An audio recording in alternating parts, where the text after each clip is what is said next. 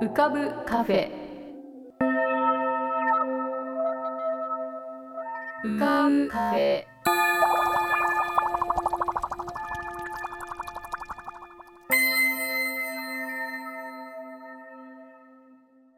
2022年1月28日。こんばんは。ようこそ癒しのアートポッドキャスト浮かぶカフェシーズン6へ。カフェ店主の幸代です。浮かぶカフェでは月みたいにぽっかり面影みたいにぼんやり飛行船みたいにゆったりアイデアみたいにパーッといろんなものが浮かぶことになっております少し浮かぶこともかなり浮かぶこともございます地上では不自由なあなたもここでは自由です重いもの硬いものは入り口で脱ぎ捨てて軽くなってお過ごしください今日も浮かび上手なお客様の素敵な声をお届けしますではごゆっくりお過ごしください。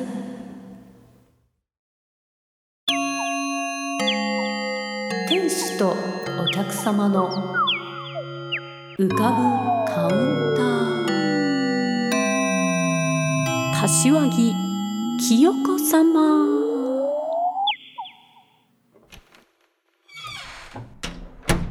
こんにちは、どうも。あー、清子さん、久しぶり。久しぶり私、これでも常連のつもりなんですけれども。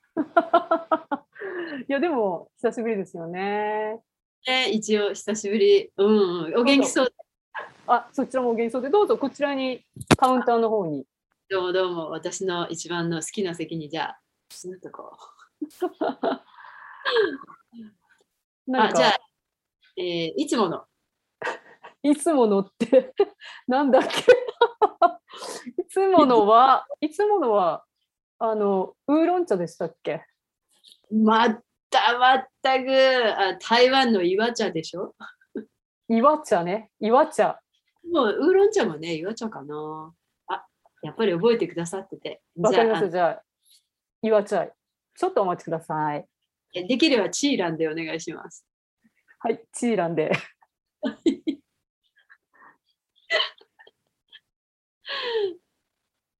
あ、どうもお待たせしました。これ、岩茶チーランです。あいただきます。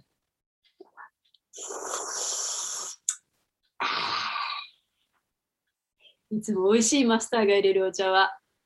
これね、これ注文するの、本当清子さんだけだから。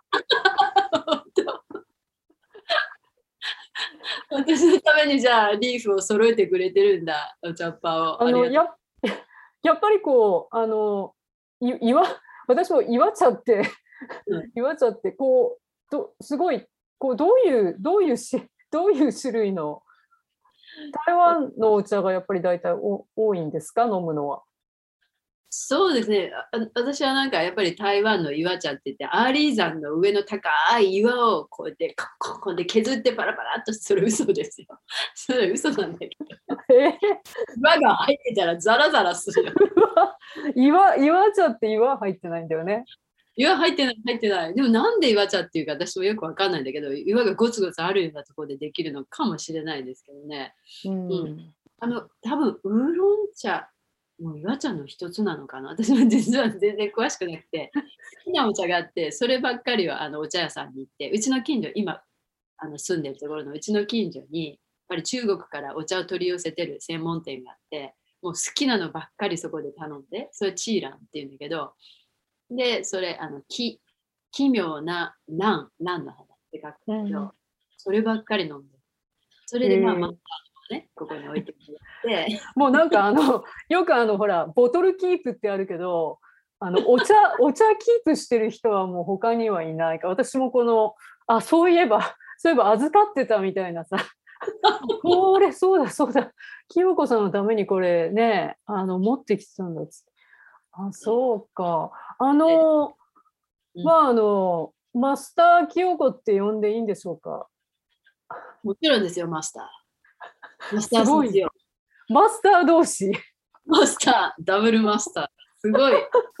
すごいカウンターだね、これね。浮かんでるよ。なんか完全に浮かんでるね。なんかそのマスターとマスターがそうそうそう。浮いてる二人みたいな、本当。かなりかなり世間から浮いてるみたいな。浮いてる浮いてるもうう浮き浮きをこっちも浮いてるけどね浮世離れ、であのマスターさそのなんだろうどこからどこから話したらいいかってあのいついつぐらいにその、まあ、マスターって太極拳のマスターなんだよね。まあではなくてそう太極拳ですね。うん、それって え幸男あ私はねそういうシェーカー振ってる方のマスターなんだけどうん そうそう。あの京子さんはこうなんだろう木を動かしてるやつ？木を動かしてるやつだよね。気を動かしてるやつ？うん、木？木木？木木違う木ってトゥリーの木じゃなくてさあるじゃない気候とかいうエネルギーエネルギー。そうそうそう。あの気を動かしてるのね気を動かすって言ったらうーんってこう歌詞の木とかグーンとやってる感じだよ それで岩茶を飲んで岩も動かすみたいな。だんだん仙人みたいになっていうすごいね。でもそれってなんかあのそもそもじゃあ待てよえっとどうしようかな。いつマスターになったんですか？いつの間にだろうね。えっ、と、幸男さんが知らない間にこっそりかな、マスターが知らない間にマスターに。あの、厳密に言うと、おととしですかね。マスターっていう、なんていうか、ディプロマをいただいたのはおととしかな。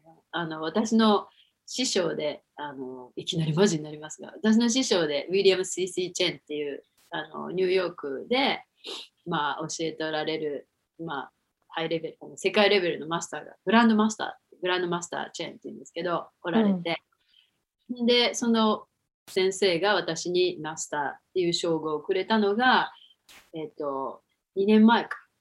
えっ、と、2020年か。2020年。前はまあ、し普通のシーフーっていう、そのなんか師範あそういう。うんすごい。師範もは持ってたんだ前から。持ってた。前から持ってた。それはマスターチェーンが、いや、君はもう教えなさいって。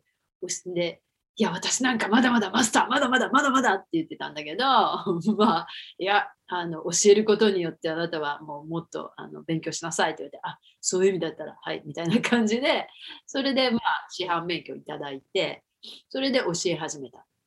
うん、それで、からあのまあもうこう教えをずっとしてる間にマスターがその、まあ、マスターに興味があるんだったらそのトレーニングしますかっていうことでそれでトレーニングをし始めて。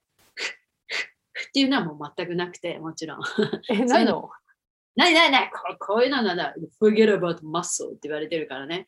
筋肉はつけちゃいかんっていうふうに言われてる。筋肉は休ませて眠らせろって言われてるから。こういうなんじゃなくてうん。あのまあ、まあ、人と接する人に教えるだマスターの教えるクラスで私が代わりに教えてその教え方をマスターが見てたりとか。で、うん。そのこの人に教えてごらんっていうふうにして教えて。それでマスターがそれを見てでマスターも教えてそのためにうわ目から鱗みたいな。私が一生懸命こうだああですこうでいやこうですよいやもっとこうですよって言ってるのをマスターがふむふむふむできてこうじゃーって言ったらみんながはーっとできちゃうからかみたいな。すごいですね。いや、なんか映画のカンフー映画みたいですね。なんかやっぱりマスターっていうのがね。すごい、マスターは本当にすごい。でさ、なんかあの、一番最初に太極太極拳に始めたのきっかけっていうのは何だったんですか？えーっと、一番最初、小さい頃にやってたんですよ、私。うちの母がやってて、まだ日本にいる頃、まあ、ここは日本なんですかね、これ浮かんでるからちょっといまいちわかんないですけど、あの日本にいた時に、あのうちのね、母がやってて、私を連れてってくれた先生のところに。で、それは、まあ私はちょっとバレエとかやってたから、ギチギチのクラシックバレエをピッとかこうひっつめて、キーとかやってやってたから、普通にもうな、グーってかなってて、でうちの母がリラックス、リラックスってして、で、こう、一軒やらないっていう感じで、で、連れてってくれて、そしたらなんか、まあ、なんていうか、柔らかい人たちがゆゆっくりなんかやってて、けつまんねえって子供心に思ってて、つまんねえ、つまんねえなのみたいな、変みたいに思いながらも、まあ一応母とやって、え、何歳？何歳の時？それ。何歳ぐらい？でも10中学生ぐらいの時かな。うん。それで、えっ、と、うちの母が、だだだそれでやってたんだけど、まあ、自分はもっとほら、もうハードな、そんなソフト、ハードなこういうものをね、まあ、だバレエをやりたくて、それでまあ、こうニューヨークに来たじゃない？で、ニューヨークに来たというかね、すでに過去形になります。ニューヨークに行って、それで、えーっと、まあ、生活をしてたわけなんですけれども、あの、映画、ね、うちの夫が映画を撮ってて、それで、精神というね、精神の、あの、ね、メンタルを患ってる人とか、そこの、まあ、インスティテューションっていうのかな、そこにカメラを入れて、ずーっとそこを観察する、定点観察するみたいな映画を撮ってる時に、もう私もめちゃめちゃなんか、あーってこうなんかね、もう私吐き気がするんですって話聞いたら、そうなんです。ね。おいおいおいとかね、おー。フラフラですって言われたら、そうなんですか、フラフラみたいな、もう全部同じような症状が出てきてしまって。で、私もこれは精神患ったなと思って、それでそこのドクターに、私たちが撮影していたドクターに、ドクター、私、精神病気になりました。どうすればいいですか？みたいな感じで聞いたわけ。そうすると、やりたくないことを全部やめなさいって言われて、何を何をやりたくないんだ？って言うんで、夫の手伝いです。で、この映画撮るのをやめたいって2年かけて撮ってたから。で、私なんかね、自分ダンサー生活がニューヨークにあるのを、それをわざわざなんかここにね、しまって映画の手伝いしてた。もう本当大変だよみたいな感じでやってたんですね。まあ、面白いければ大変で。で、それやりたくないですって言ったら、ほほなやめ、ほなやめって言われて、パッとやめてニューヨークに戻って、で、あの、そこで、まあ、切り直しだなと思って、すっごい私調子悪くなってたから。で、その時に私の主治医の先生、ほら、ニューヨークって主治医の先生いいでしょ、ファミリードクター。そのファミリードクターのところにインド人の先生で、で、あ先生、私めちゃめちゃ日本で気持ち悪くあの気分悪くなって、私病気になったかもしれないんですよ、みたいな感じで言って、で、サイカイトリストのところにも行ったんです。精神科にも行った。あの、まあ、それを撮影したからね。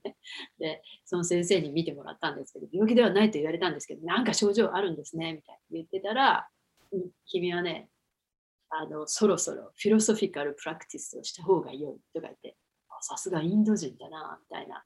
フィロソフィカルプラクティスって、例えばそれってどんなもんですか？って言ったら、だからその君はダンサーだからもう体はすごい鍛えてある。だけどこれからはその動きのバック、バックにそのちゃんとした哲学がある。まあもちろんダンスがないとは言わないけど、例えばヨガとか、おさすがインド人の先生だな。それでまあヨガ。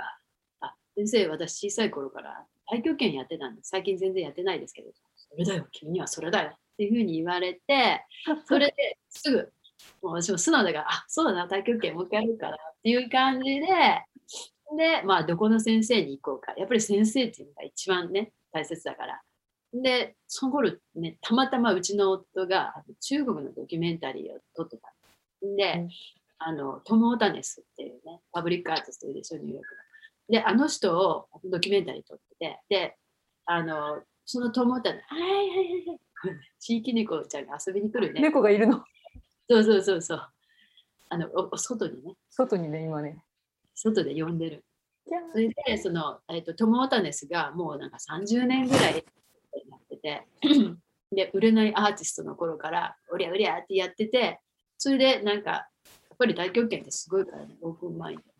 それでどんどんこうね、開発されて面白い作品作ったりとかやってきたんだけど、その本当に若い頃通い始めたっていう道場に相談を連れてって、カメラに。で、そこでズーンって出てきた、そのマスターがウィリアム・シーシー・チェーンだった。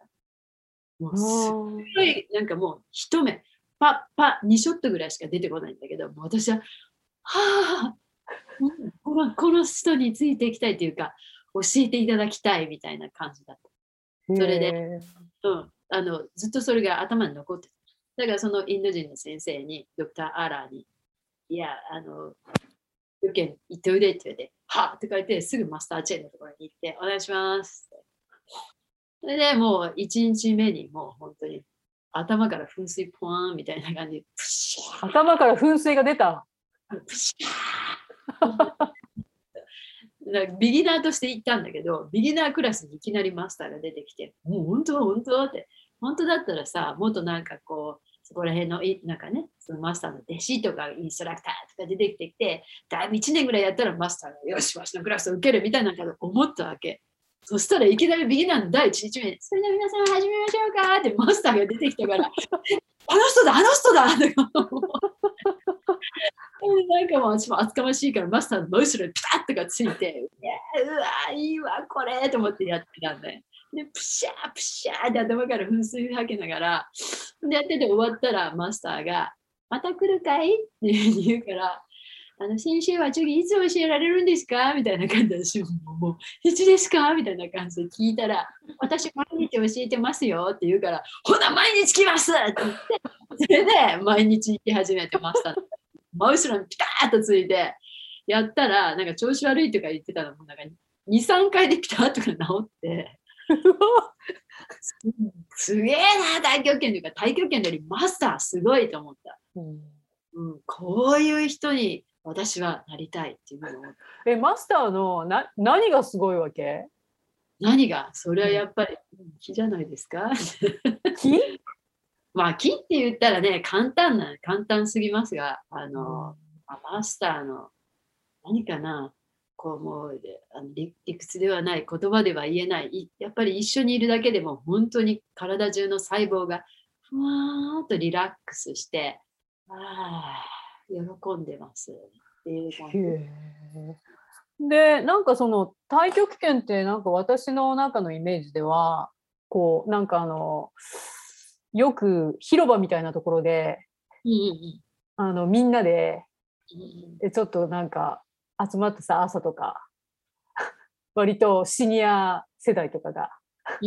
でなんかこうほわんわーんってこうゆっくり動いてるなっていうイメージがあるんですけどあのやったこともなければ何をしているのかもよくわかんないんだけどあのまあもちろん全部語ると長くなるんでしょうけどうん。あのキリッとあーそうですね。霧キリいやキリッとキリッと三三あキリッと一言二言三言ぐらいで言うと何なんですか？何な何なのあれ？何をしているの？あ太公園で極拳うんうんなんかその太極拳っていうもの自体ってさな何なの？何が？太極拳自体？そうきはい何が肝なわけ？肝っていうか太極拳は。護身術。あ。太極拳は護身術。あ護身術なの？そうそう。だからあのなんかこういろいろこうふにゃふにゃってダンスしてるように見えてあれダンスですか？みたいに。まあ私もこの浜辺でね練習とかしてるとヨガとかダンスとか言われたりして。うんあのだけどあれ基本護身術だからこう仮想的っていうかこの体のま自分の周りに。マスター vs マスターマスター清子の話もいよいよ白熱してまいりましたがこの続きはまた次回。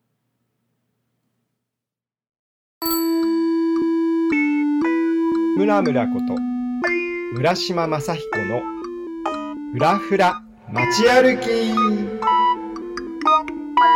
こんにちは、えー今日はですね、えー、村々のふらふら街歩きちょっと趣向を変えて、えー歩きながら話してみたいと思います。えー、と今いるのは、えー、とうちのマンションの3階建てなんですけれどもその屋上です。えー、と世田谷の共同というところなんですけれども、えー、と今ね、えー朝日が出てきたところですとはいえ風が吹いて寒い。寒い日が続きますよね。えっ、と風がちょっと吹いているのでマイクが風の音を拾ってるんじゃないでしょうか。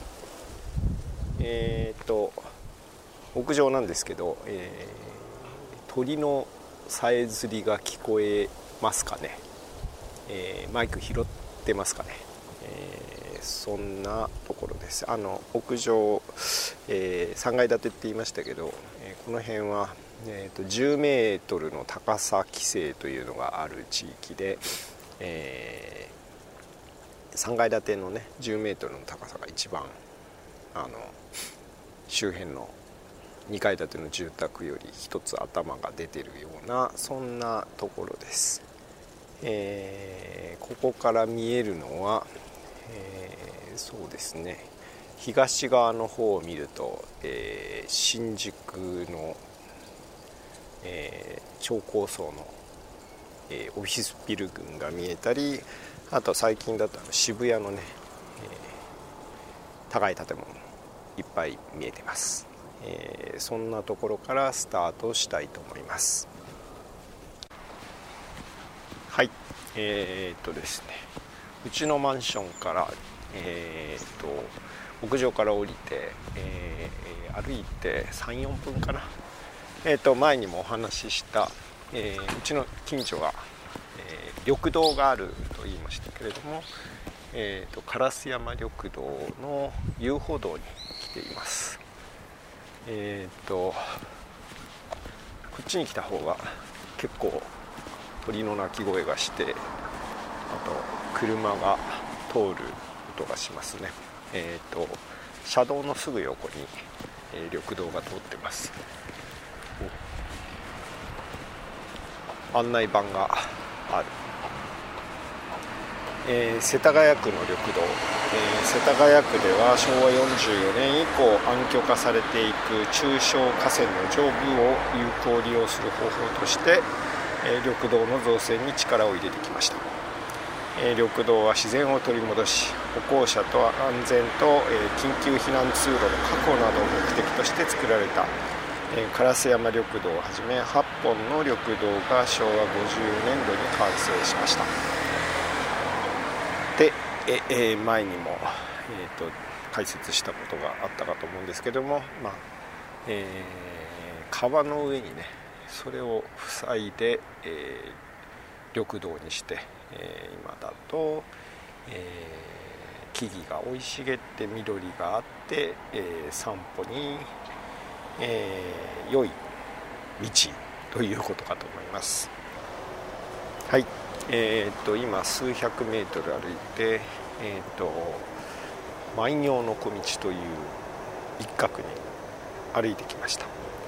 えっ、と法友学園という、女子中高校のちょうど通学時間で、えー学生さんたちがいっぱい通学してました。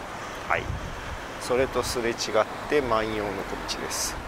えっ、とね木にそれぞれネームプレートがついていて、えーそれにちなんだ「万葉集」の歌がプレートになってます、えちょっと読んでみましょうか「え山吹」えー万葉米山吹で、えー山吹は日に日に咲きぬ麗しとあが思う君はしくしく思ほゆ。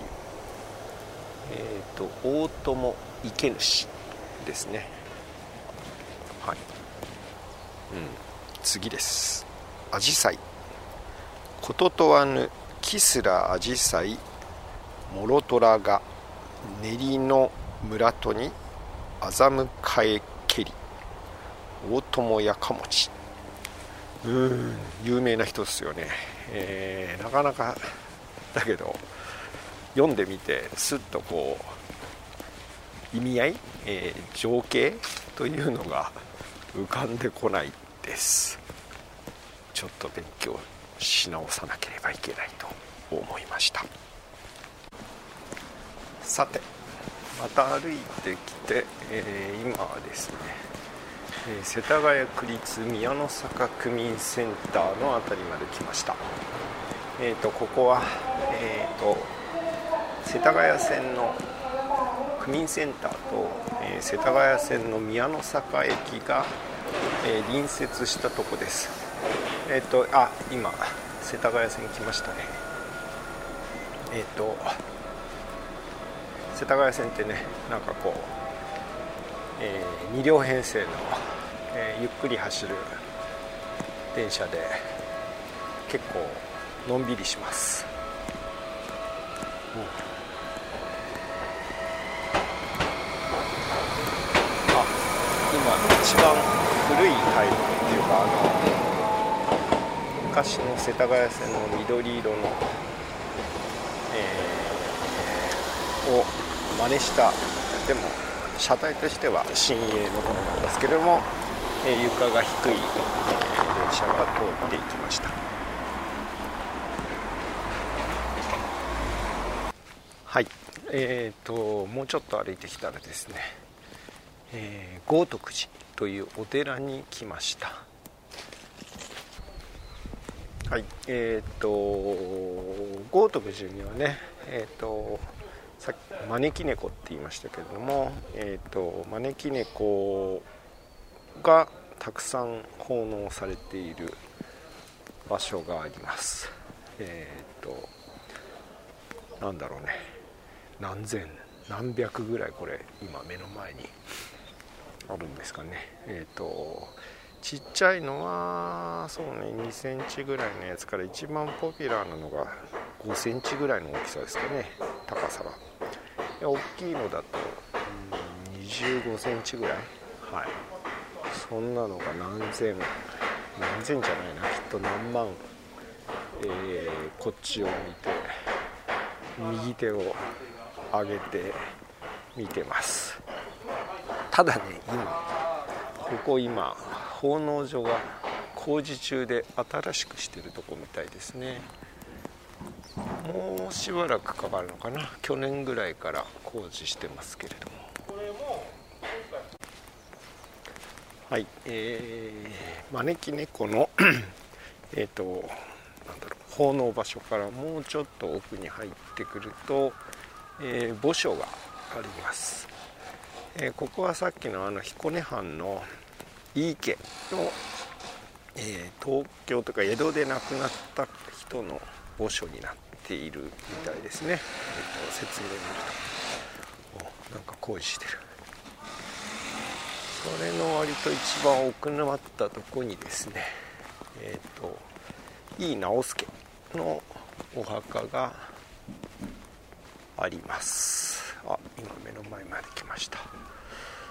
えー、そうね。そう安政5年。1858年4月大老職に就いた直弼は天皇の許可を待たず日米修好通商条約に調印し、えー次いで13代将軍家定の後継者を、えーの徳川義富とすることで決着をつけた、まあ、こうした直弼の強い政策に異を唱える者たちを処罰し安政の大国を図ったがついに水戸老子らの襲撃を受け安政7年3月3日桜田門外で暗殺された。去年46歳ですね。うん。そっか46歳か。うん。はい。えー。はい。お花が添えられています。はーい。えー。今日はですね、えー、村々の散歩の定番コース、えー自宅から、えー烏山緑道を経てそれから招き猫で有名な豪徳寺まで散歩をしてみました。えっ、と2キロないんじゃないかなここまでは。はいそんな感じです。まあそんなところで今日はこの辺で。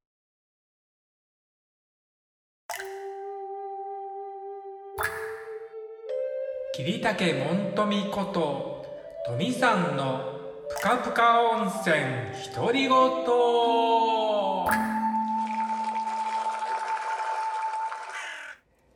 皆さんお元気でお過ごしでしょうか？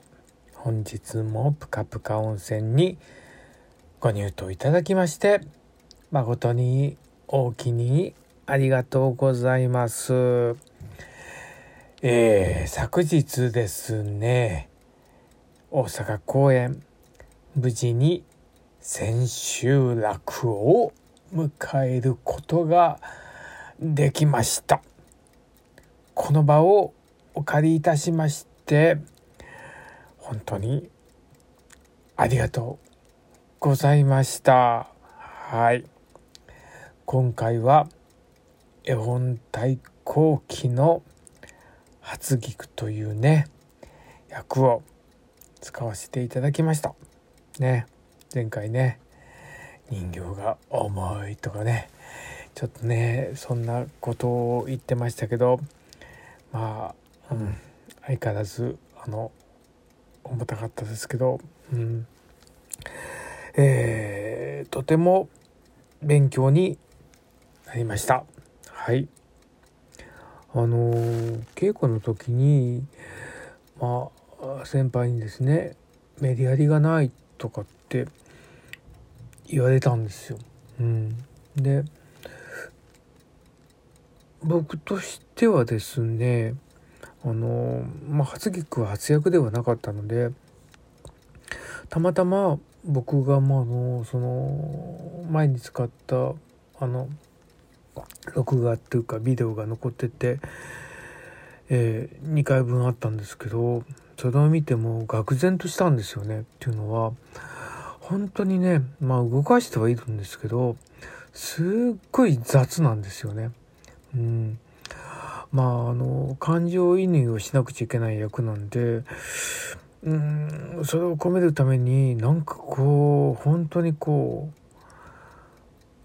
なんか太夫の語りと三味線の音に合わせてなんかこうガーッとねただただこう動かしたりみたいなとこが多かったのですごくそのビデオを見返してすごく反省したんですよね。だから今回はもっと丁寧に使おうと。うん、で僕が思ったよりも抑え抑えてもそれらしく見えるんじゃないかなってっていうふうに思って使ったら先輩から「メディアリがない」って。なんかおとなしすぎるみたいなこと言われて僕はあえてそういうふうに使使ったのが違うのかなとかってうんちょっと考えたんですけどでもあのー、うん確かにあの、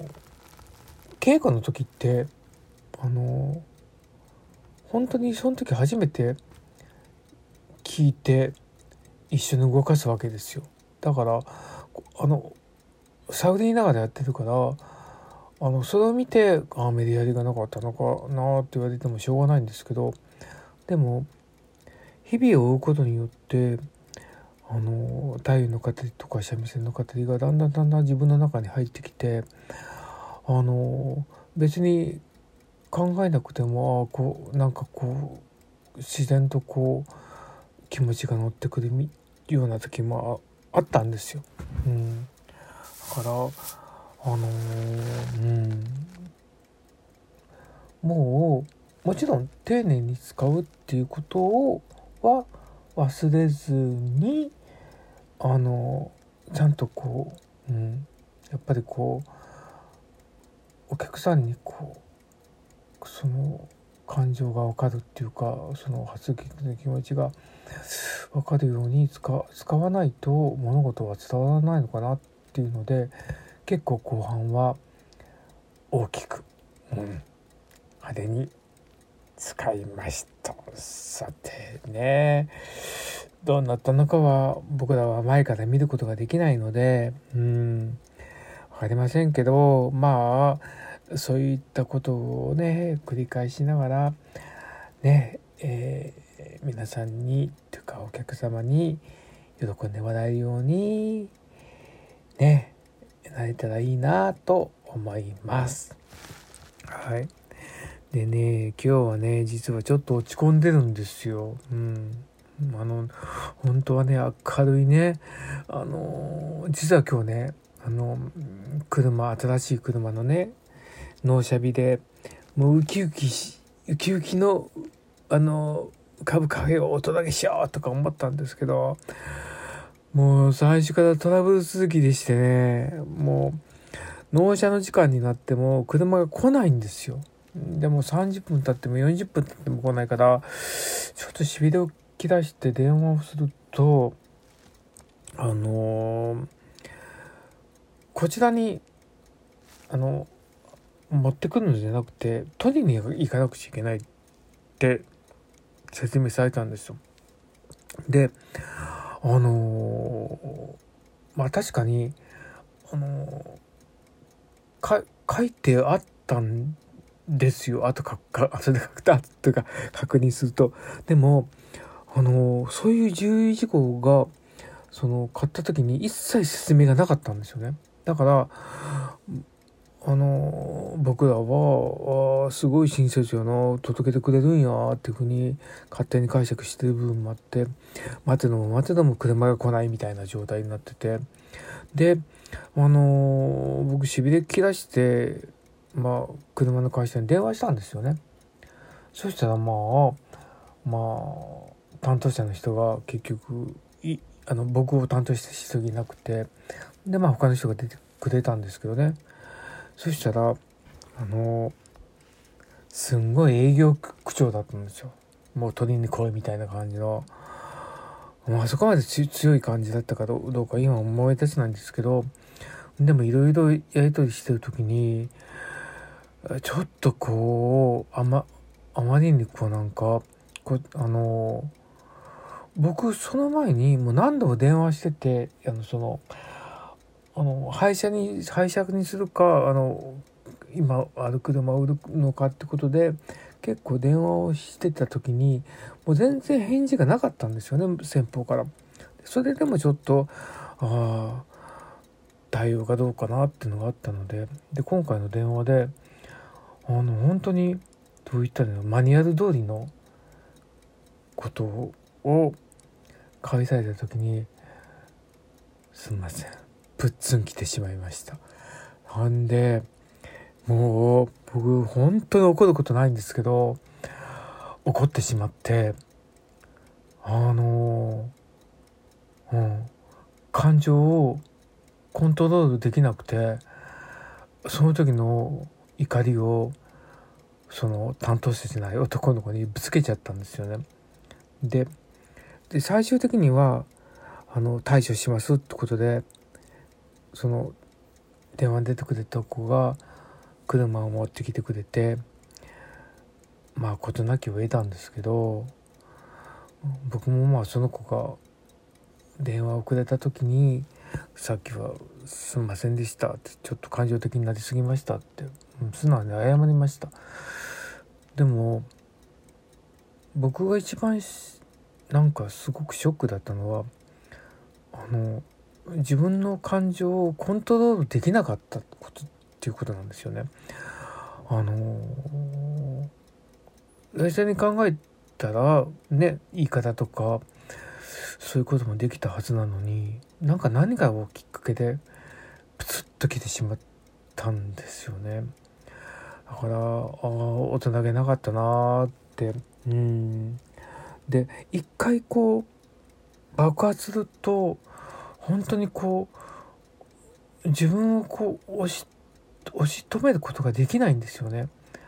でそんなことって本当にめったにないんですけど久しぶりにそれをが久しぶりにそれが起こってしまったので相手相手はもうびっくりしたんじゃないかなと本当に。うーん。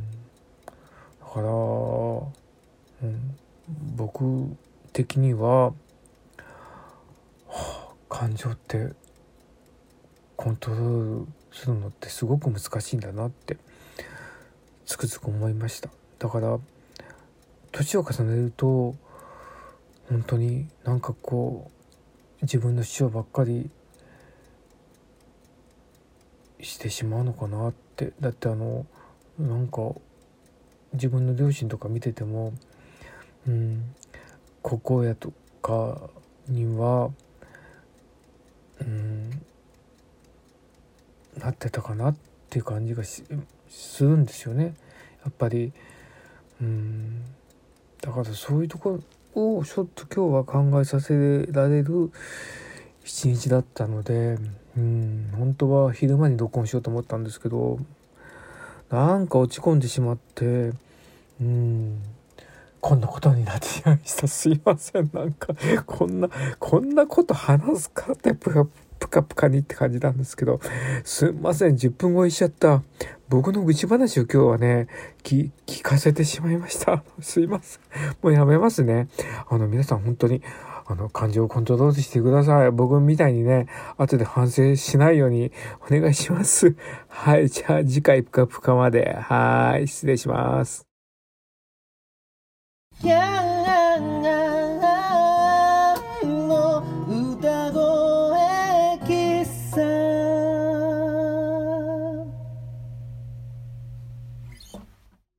ー、皆様おはようございます。こんにちは。こんばんは。おやすみなさい。そしてまたおはようございます。長谷川徹でございます。ヤンでございます。えー、なかなかね、こう、ざわざわっとまたしてまいりましたよね、世の中。えー、とはいえですね、あの、結局はやっぱりあれですよ。よく食べ、よく寝て、よく運動する。ね。これに勝るものはございません。あとはあれですよ。何ていうんですか？腸内環境ですよ。あの、免疫力つける。ね。健やかな生活が一番だと思いますので、ぜひ健やかに過ごしていただきたいと思っております。はい、そんな中ですね、本日は久しぶりのコラボ企画でございますよ。あの、同じ常連のですね、桐竹門富さん、富さんですね。あのー、以前も、あのー、富さんの詩に私が歌、音、音楽をつけさせていただいたんですけれども、あのー、年末の大集合の時もまたやりたいですねみたいな話をしていたら早速送ってくださいまして。えっ、ー、とちょっとその辺ご紹介いたしますね。えー、実はずっと前に書いた詩なんですけどヤンさんにできたら曲をつけてほしいなと思って書いた詩がありますということであの送っていただきました。あの久しぶりなのでとても嬉しくてですね僕も結構気合い入れてちょっと歌わせていただきました。あの元気なかなかね出ないこともあるかと思うんですけども元気の出る歌になったらいいなと思ってます。ではお聴きください。タイトルは「涙の中に」です。涙の中に愛がある。切なくしみる愛がある。涙は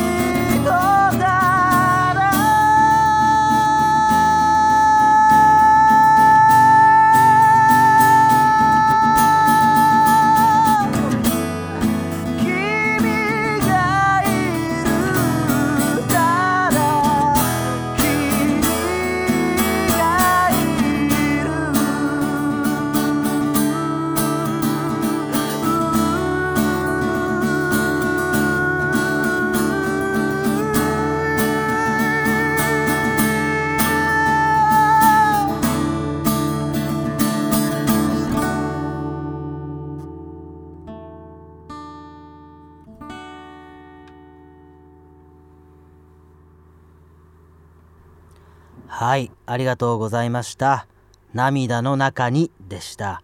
えーとですね、このあの歌詞歌詞とかまあ詩ですよね。これを送っていただいた時にトミさんからあの歌を歌う際のリクエストもいただいてまして、えー僕のリクエストはできれば四分音符または二分音符で作ってもらえてたら嬉しいですということだったので、あのつまり四分音符っていうのは一つの小説の中に4つ入る。ワンタンタンタンタンみたいなあのことですね。四分音符っていうのは。二分音符っていうのは1小節の中に2つだけ入る。ターンターンっていうリズム感のあの音符のことです。つまり、えー四分音符が4つで、まあ、1小節っていうのがまあ一般的にはねもちろんその4分の4じゃなければそうじゃないんですけどあの四分音符4つで1小節、えー、2分音符2つで1小節。つまり四分音符2つ分で2分音符1つ分の長さっていう感じの長さの表記でございます。というわけで、あのーそれをこうおーなんて言うんですか？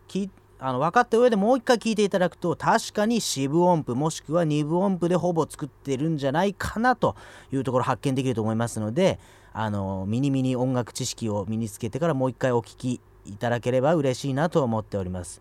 あのやっぱりトミさんの詩はですね力がすごいんですよね。パワーが凄まじい。あのもう僕も引っ張られざるを得ないという感じがいたします。あのパワフルな歌を作ることができたとても嬉しいです。なんかこういう感じどうでしょうね。トミさんにぜひ感想をお聞きしたいなと思っております。涙の中にでございました。こんな風にですね、あの私の曲作りは基本的に自分だけではほとんどなりえないことが多いです。あの誰かに皆様に力をいただいてようやく歌を作るっていうところに行き着けるのでなんかそういうあのやり取りを皆さんとできたらこれからも嬉しいなと思っております。もしくはあの歌じゃない何か別のものを作ってくれみたいなのもまあできることほぼないですけどももしかしたらやってみる可能性もあるんで何でもかんでも言ってみてください。何かこうものづくりとかを通して皆さんと交流できるっていうのが一番いいんじゃないかなと思っておりますので2022年もぜひよろしくお願いいたします。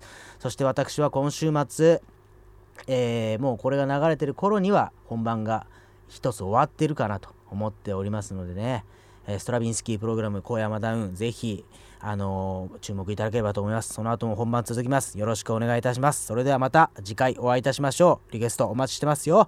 健やかに健やかにお過ごしください。長谷川徹でございました。ヤンでした。